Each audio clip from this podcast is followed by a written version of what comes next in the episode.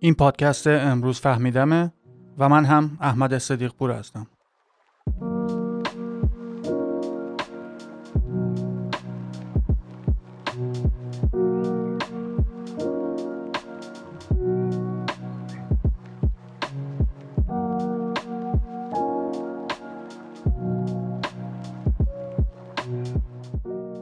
آخرای هر تابستون و با نزدیک شدن به شروع سال تحصیلی جدید پدر مادرای تمام دنیا علاوه بر باقی نگرانی های مالی و اجتماعی دیگه ای که دارن یه دغدغه دیگه هم دوباره توی ذهنشون پررنگ میشه. و اونم اینه که این بار بچه های مردم چه تأثیر روی بچه دست گل من می‌ذارن. پیر پرشر یا تأثیر همراهان و همسالان روی همدیگه یه واقعیته که از موقعی که شروع می‌کنیم به حد زدن افکار آدمای اطرافمون اون رو تجربه می‌کنیم.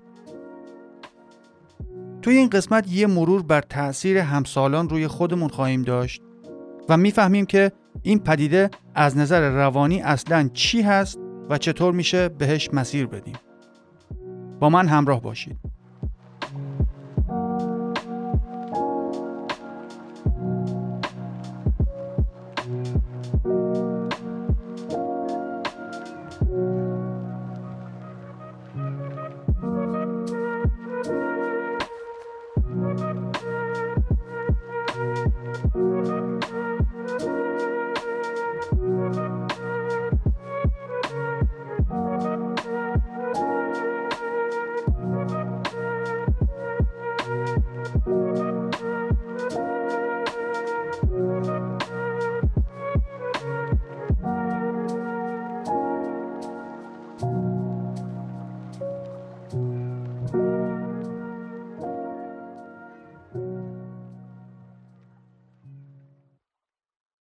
نمی‌دونم چند نفر از شنونده ها با این مشکل دوران بچگی من همزاد پنداری می‌کنن.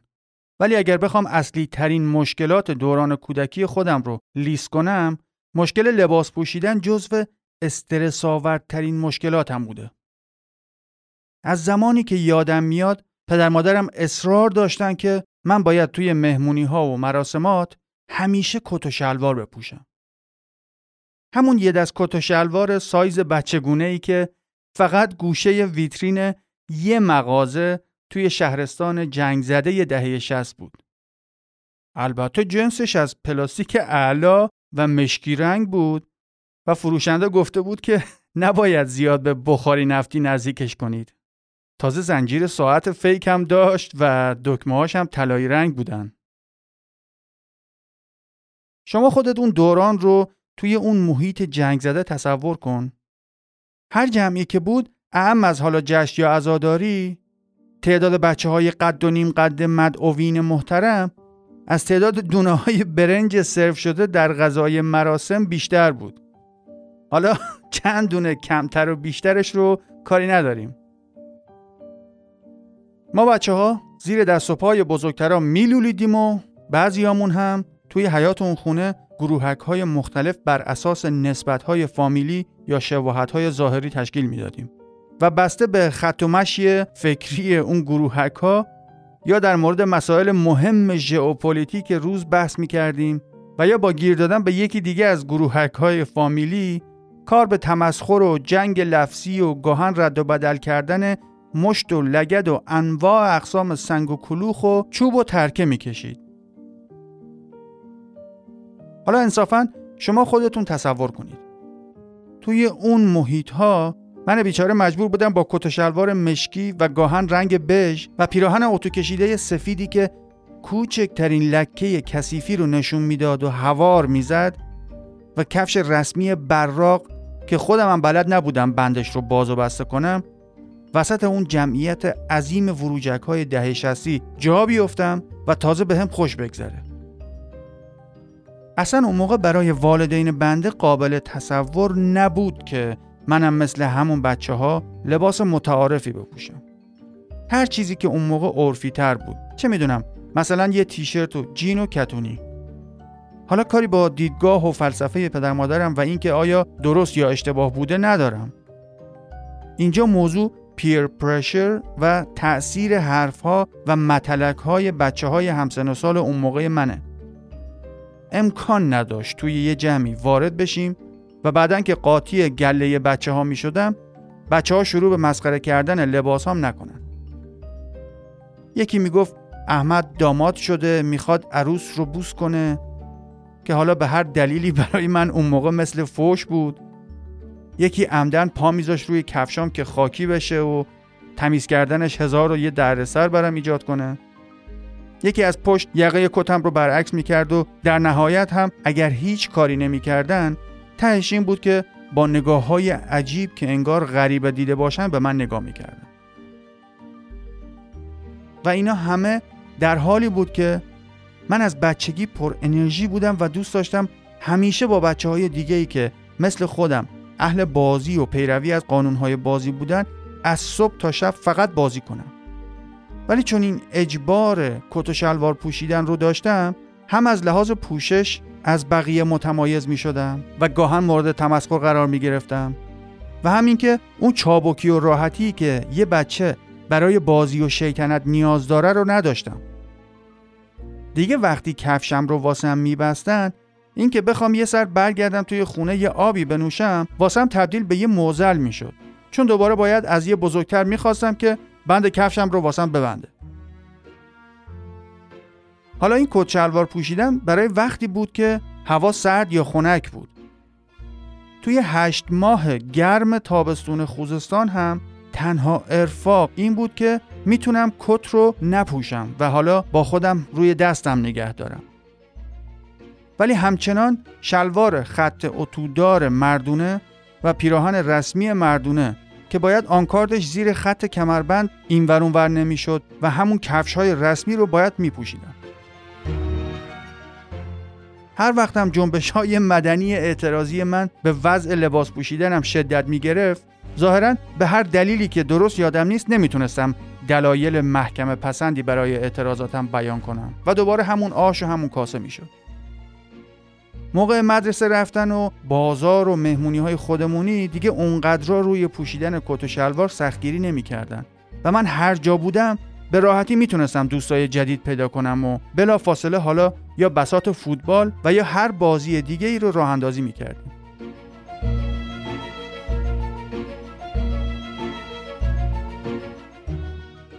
خب حالا این ذکر مصیبت من به چه درد شما می‌خوره؟ نکته داستان شخصی من اینه که من هم مثل میلیاردها آدم دیگه یه بخشی از دوران کودکیم و به طبع اون قسمتی از شخصیت الان من تحت تاثیر فشارهای محیطی بوده که توش بزرگ شدم.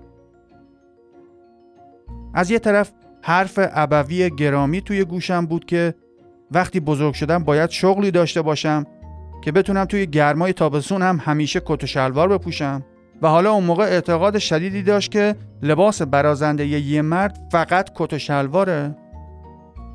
از یه طرف هم همین ایدئال نگری بعضی وقتا باعث می شد که برخلاف ویژگی شخصیتی سازشگار و رفیق باز خودم توی موقعیت های اجتماعی اون موقع که شامل عروسی و عذا و جشن های تولد می شد نتونم اونجوری که دوست داشتم با بچه های همسن و سالم قاطی بشم و یه بازی را بندازیم.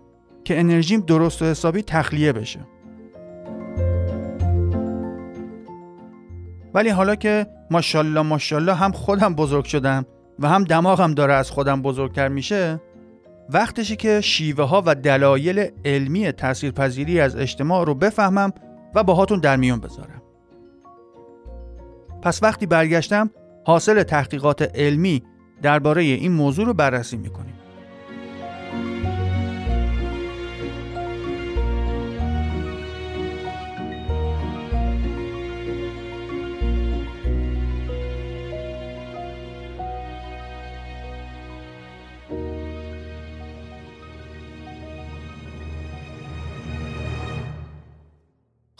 وقتی به منابع درسی دانشگاهی در مورد این پدیده peer pressure مراجعه می‌کنی زیاد چیزی دستگیرت نمیشه. ولی وقتی یه خورده سمج‌تر میشی و می‌خوای بدونی که چرا وقتی بچه بودی هم از کت‌شلوار خوشت میومد و هم ازش نفرت داشتی با یه روانشناس آشنا میشی به نام آقای برت لارسن که دکترای روانشناسی کودک داره و استاد دانشگاه Florida Atlantic University هستن. ایشون دقیقا روی این موضوع تأثیر همسالان سالهاست که داره با تیم تحقیقاتیش کار می‌کنه. دکتر لارسن میگه وقتی که می‌خوایم در مورد peer pressure یا همون تأثیر و فشار اطرافیان روی خودمون صحبت کنیم باید این پدیده رو به دو دسته تقسیم کرد. یکیش متأثر شدن explicit یا صریح و آشکاره اون یکی هم تاثیرپذیری ایمپلیسیت یا زمینی و پنهان. اگه بخوام با مثال کت و شلوار پوشیدن خودم توضیح بدم منظورش اینه که وقتی من توی اون مراسمات از طرف بعضی از بچه ها به خاطر اینکه کت و شلوار تنم بود مسخره می شدم و من هم چون طبیعتا دوست نداشتم که انگشت نما بشم میلم به پوشیدن لباس رسمی رو از دست دادم این یعنی اون فشار همسالان که باعث تغییر رفتار من می‌شد explicit و آشکاره. حالا توی مثال های دیگه میشه به مدل موی افراد یا لهجه یا هر چیزی که باعث انگشت نما شدن و مسخره کردن همسالان بشه اشاره کرد. توی حالت implicit یا ضمنی و پنهانی فشار همسالان ممکنه اصلا اون فرد لزوما مورد تمسخر یا تحقیر دیگران قرار نگرفته باشه ولی با توجه به مشاهدات خودش و ارزیابی جو حاکم بر اون جمع ترجیح بده که یه سری رفتارها و یا ظاهر خودش رو برای اینکه راحتتر بتونه توی اون جمع جا بیفته و پذیرفته بشه تغییر بده. این فشار زمینی یا ایمپلیسیت توی داستان کتشلوار بچگیام رو میشه اینجوری در نظر گرفت که وقتی می‌دیدم بچه های دیگه کتونی پاشونه و لباس های راحت تنشونه و می‌تونن با هم فوتبال و گرگن به هوا و هفسنگ بازی کنن منم دلم می‌خواست ساده ترین نوع لباس تنم می بود که بتونم راحت تر قاطیشون بشم.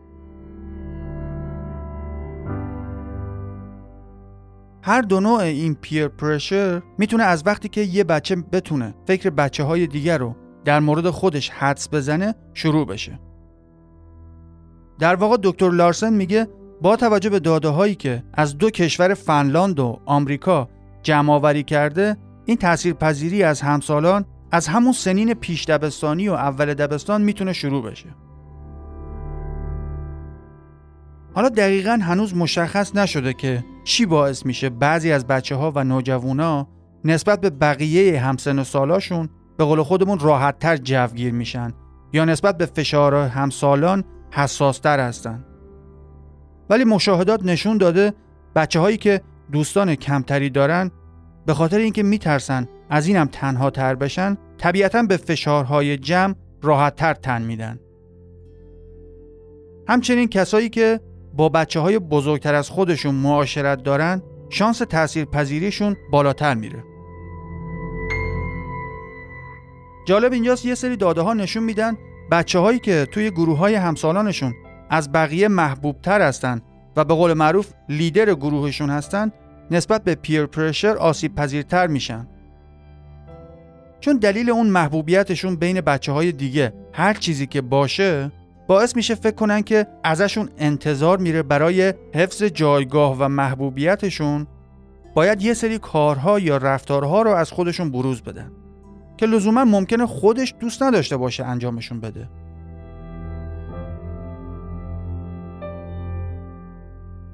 یه نکته ای که خیلی مهمه اینه که یه عده هستن که خیلی تأثیر پذیرن و یه عده هم هستن که برعکس influence و تاثیرگذاریشون روی دیگران خیلی زیاده.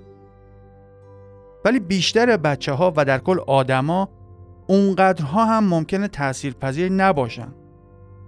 ولی چون با یه آدم که خیلی تاثیرگذاره میگردن و معاشرت دارن تحت تاثیر اون فرد یا افراد قرار می‌گیرن. پس باید میزان کاریزما و اقوا کنندگی طرف مقابل رو هم در نظر بگیریم. در مورد تفاوت بین میزان تاثیرپذیری پسران و دختران داده های قاطعی وجود نداره که بشه بهشون استناد کرد. ولی همینقدر رو می‌دونیم که چون پسرها بیشتر وقتشون رو به صورت گروهی میگذرونن معمولا جو گروه میگیرتشون و رفتارها و طرز حرف زدنشون به شکل گروهشون در میاد. ولی دخترها چون دوستیاشون بیشتر به صورت رابطه های دو نفره هستن معمولا از دوستشون تأثیر پذیری دارن.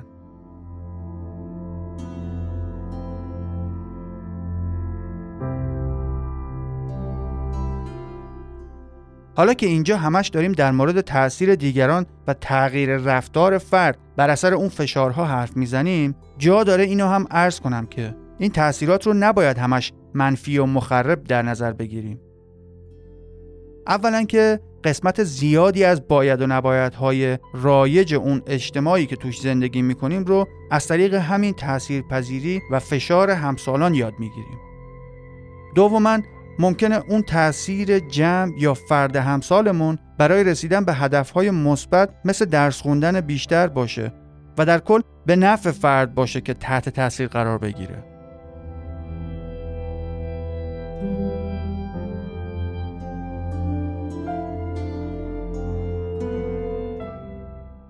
خب شاید شما خودت پدر یا مادر باشی و بخوای بدونی که آیا راهی هست به فرزند خودت کمک کنی که کمتر تحت تاثیر منفی همسالان خودش قرار بگیره و تا جایی که ممکنه به قولی فقط چیزای خوب رو یاد بگیره؟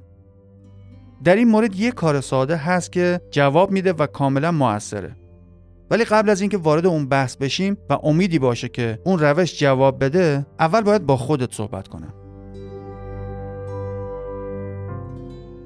خانم ها و آقایون عزیز شنونده خواهش می‌کنم به این نکته توجه کنید که جامعه بشری به ویژه در عصر حاضر مملو از influence و تاثیرات رنگارنگ برای خود ما آدم بزرگاست. از وقتی که هر روز صبح چشمتو باز می‌کنی تو دائما تحت تاثیر انواع مقایسه ها و تبلیغات و وسوسه ها هستی. جدیدا هم خیلی ها متاسفانه عادتشون شده که تا آخرین لحظه قبل از خواب هم خودشون رو در معرض influence و اغواهای رنگارنگ شبکه های اجتماعی قرار میدن. از تبلیغات دم به دقیقه تلویزیونی گرفته تا پیشنهادات و تخفیف های پیامکی و بیلبوردی. از مدل دماغ من گرفته تا مدل ماشین همسایه یا ست لباس پاییزه عذرا خانم. همگی اینا روی انتخاب ها و رفتار تاثیر می‌ذاره. دیگه انسان امروزی چاره ای نداره جز اینکه یه خورده توی رفتارها و انتخابهای روزمره خودش عمیق بشه و برای کنترل تکانه ها و انتخابهاش تلاش کنه. اصل صحبت اینه که تأثیر پذیری همه جای زندگی انسانی هست و در هر مرحله ای از رشد انسان و به اشکال مختلف صورت می‌گیره و فقط یه نوعش این تأثیر پذیری از همسالانه.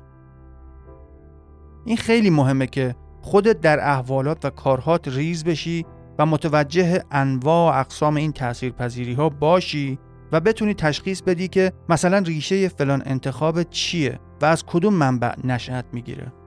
چون تا خودت این توانایی تشخیص رو نداشته باشی اون راه حلی که قولش رو قبل تر داده بودم رو نمی‌تونی به فرزندت ارائه بدی. بهترین تکنیکی که به وسیله اون می‌تونی از تاثیرپذیری منفی فرزندت جلوگیری کنی و بهش مسیر بدی اینه که بتونی از طریق گفتگو این مفاهیم رو واسش جا بندازی. صاحب نظران روانشناسی کودک متفق القول توصیه می‌کنن که موثرترین راه همین امکان گفتگو بین پدر مادر و فرزندانه. همین که شما بتونی برای فرزند خودت با همون ادبیات مخصوص خودتون توضیح بدی که این مکانیزم های بین فردی تأثیر پذیری چطوری کار می‌کنند و چطور میشه شناساییشون کرد؟ خود به خود بنیه و سواد اجتماعی بچه قوی میشه و رفته رفته می‌تونه اولش تشخیص بده که کجا و چطوری داره از همسن و سالاش تاثیر می‌گیره و بعدش می‌تونید حالا در مورد خوب و بد بودن این تاثیرها حرف بزنید. ولی لازمه مفید بودن این گفتگو و ارتباط اینه که تو اول بتونی تاثیرپذیری خودت رو تشخیص بدی. من موردی رو سراغ ندارم که والدین خودشون آگاهی اجتماعی نداشته باشن نتونن تشخیص بدن که از کجاها ایده های غلط رو می‌گیرن همنشینان درست حسابی دارن یا نه. ولی همینجوری به ازن خدا و یا با علم غیب فرزندشون بتونه مسیر خوب و بد رو بین جریانات جامعه تشخیص بده. اگر ما توی دنیای ذهنی خودمون فکر می‌کنیم که واقعا نگران آینده فرزندانمون هستیم و دائما از این میترسیم که انحرافات جامعه دامنگیر اونا بشه اول باید ببینیم که آیا خودمون می‌تونیم به تأثیر پذیری خودمون مسیر بدیم و اطرافیان خودمون رو هدفدار انتخاب کنیم؟ اگر غیر از این باشه متاسفانه باید ارز کنم که علکی داریم غریزه پدرانه و مادرانه خودمون رو هدر میدیم. اگر مواظب خودت نیستی نگران فرزندت هم نباش. چون در هر صورت تو توانایی تغییر چیزی رو نداری.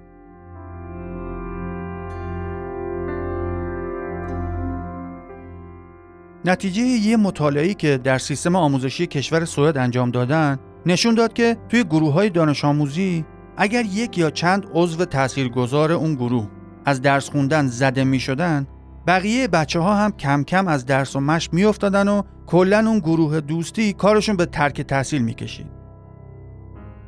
در بین همه گروه های دوستی فقط اون دانش آموزایی که رابطه خوب و صمیمی با والدینشون داشتن دچار افت تحصیلی نمی شدن.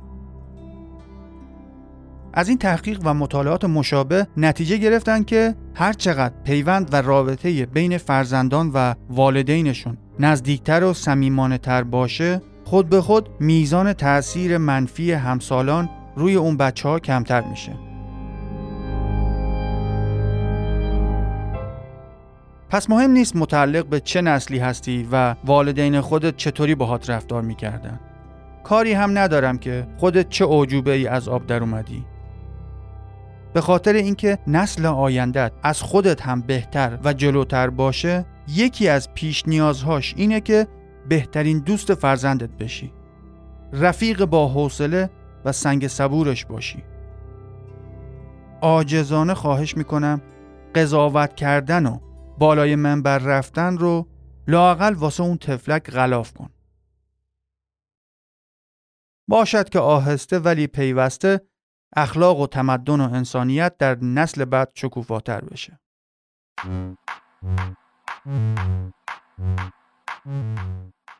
و در نهایت طبق یافته های پروفسور مشهور ژاپنی آقای ای کیوسان یکی دیگه از مستقهای بارز تاثیرگذاری مثبت و سازنده اینه که مثلا به دوستا و آشناها توصیه کنی که این پادکست رو گوش کنن و subscribe کنن که توی این شلوغی و درگیری زندگی روزمره لاقل هفته یه بار راجع به یکی از موضوعات علوم اجتماعی و روانشناسی با آخرین تحقیقات علمی روز آشنا بشن. انصافا در حد سواد و شعور خودم خیلی زحمت می‌کشم. حیفه.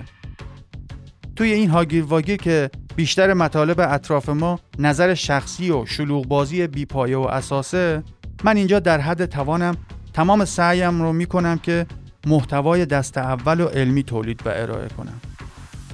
و گذشته از تعارف و شعار دادن علکی واقعا از این که می‌بینم این کارها مورد استقبال شما سروران قرار گرفته واقعا میگم احساس شادی و سربلندی می‌کنم. دوستتون دارم؟ دانشجو و دیرباور بمونید. Thank you.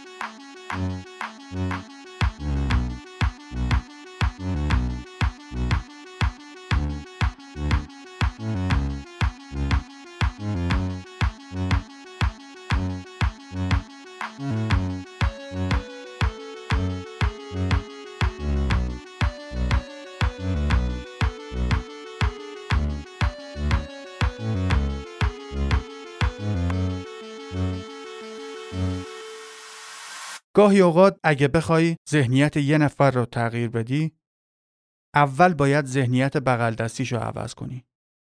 مگن W. ترنر ممنون که تا آخرش همراهی کردی.